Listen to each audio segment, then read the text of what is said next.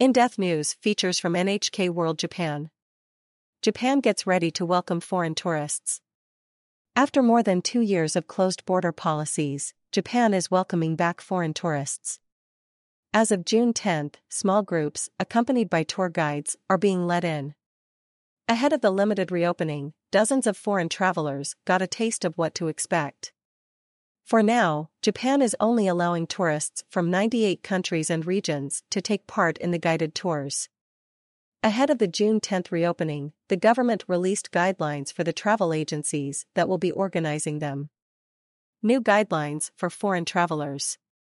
The companies will educate their customers on local health guidelines, help them sign up for private health insurance, and keep track of close contacts. In the event a traveler tests positive for COVID 19 while taking part in a tour, they will be guided to a designated healthcare facility for treatment. Close contacts will be asked to isolate, and any tour participant who is not considered a close contact will be allowed to continue the tour.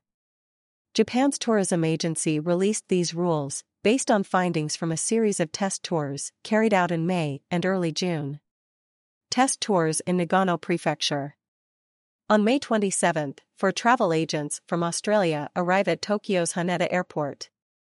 They're taking part in one of multiple government sponsored package trips organized through an approved travel agency. I think I speak for all of us when I say we're very excited about Japan reopening its borders for travelers coming to the country, says Clement K. They don't spend much time in the airport, nor do they get a chance to see Tokyo. Not long after landing, the four travelers head directly to Matsumoto City, Nagano Prefecture. They start their next morning off with a temperature check in the hotel lobby. It's one of several anti COVID infection measures that they've pledged to abide by throughout their trip, like using hand sanitizer frequently and wearing masks when out in public. On top of helping Japan to finalize guidelines for the June 10 reopening, the travel agents say they will use their experience to inform their clients back home, many of whom have not experienced mandatory masking rules for quite some time. Sometimes I forget about the mask, but we see everybody else is wearing them too, apart from eating, and we're not used to doing that in Australia now. Luckily, our guide reminds us, mask on, says Sandy Brazier, one of the participants. She and her fellow travelers are not allowed to stray very far from their tour guide, Tsukushi Kimiko, who offers frequent reminders about the rules. The main event of the group's first day of travel is Matsumoto Castle. Once an imposing fortress used by samurai to exert authority over the local populace, it's now a popular tourist attraction for foreign travelers and Japanese residents alike. People can climb the castle's steep wooden steps and see exhibits featuring some of the feudal era arms and armor used by its former defenders. Locals await the arrival of foreign tourists. The package tour is curated around pre planned visits to museums and historical spots like this one.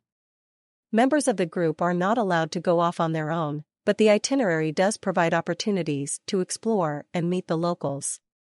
After visiting the castle, the travelers are allowed to take a stroll down Nawate Street, a popular shopping district that's a five minute walk away. Christopher Koch is a cafe owner who set up shop in Matsumoto City six years ago. He says he fell in love with the area shortly after moving to Japan from the United States. He says his business, which offers Western food like bagels and barbecue pulled pork, proved popular both with expats living in the city and foreign travelers passing through. In 2019, he moved to a larger location on Nawate Street. Then, COVID 19 hit. All my plans went out the window. Basically, I wanted to have music events and parties and invite tourists, but with the pandemic, there are no more tourists, says Koch. He says a boarding house that he and his wife set up on their second floor went mostly unused, and their business dropped by almost 80%. Koch says he's excited for the potential to meet more customers as Japan reopens for tourists. He says he understands that since it starts with small, guided tours, it may be a while before he sees a bump in business. However, he says the gradual reopening is a good first step. Is the tourism boom coming back? Meanwhile, members of the travel industry say a financial boom could still be months away. A representative with a subsidiary of Japan's largest travel agency says that under the current plan, most of their foreign customers are being left out. According to Kurosawa Billy Shinya, president and CEO of JTB Global Marketing and Travel, just 17% of foreign tourists who came to Japan in 2019 took part in packaged group tours. The rest chose to travel solo. The overwhelming demand is individual customers who can move freely. If possible, I hope we'll be able to move toward the next step from around September and be allowed to accept solo travelers, says Kurosawa. Back on Nawate Street, Koch has a chance to meet some of the Australian travel agents as they wrap up their first big day of sightseeing. They go elsewhere for dinner, but one of the travelers says she'll share a post about his cafe on Facebook. It was good seeing the tour, says Koch, as the travelers continue on their way. It gives me some hope for the summer. Honda Mina. NHK World. Correspondent. Casimir Boivin. NHK World. Consulting Producer.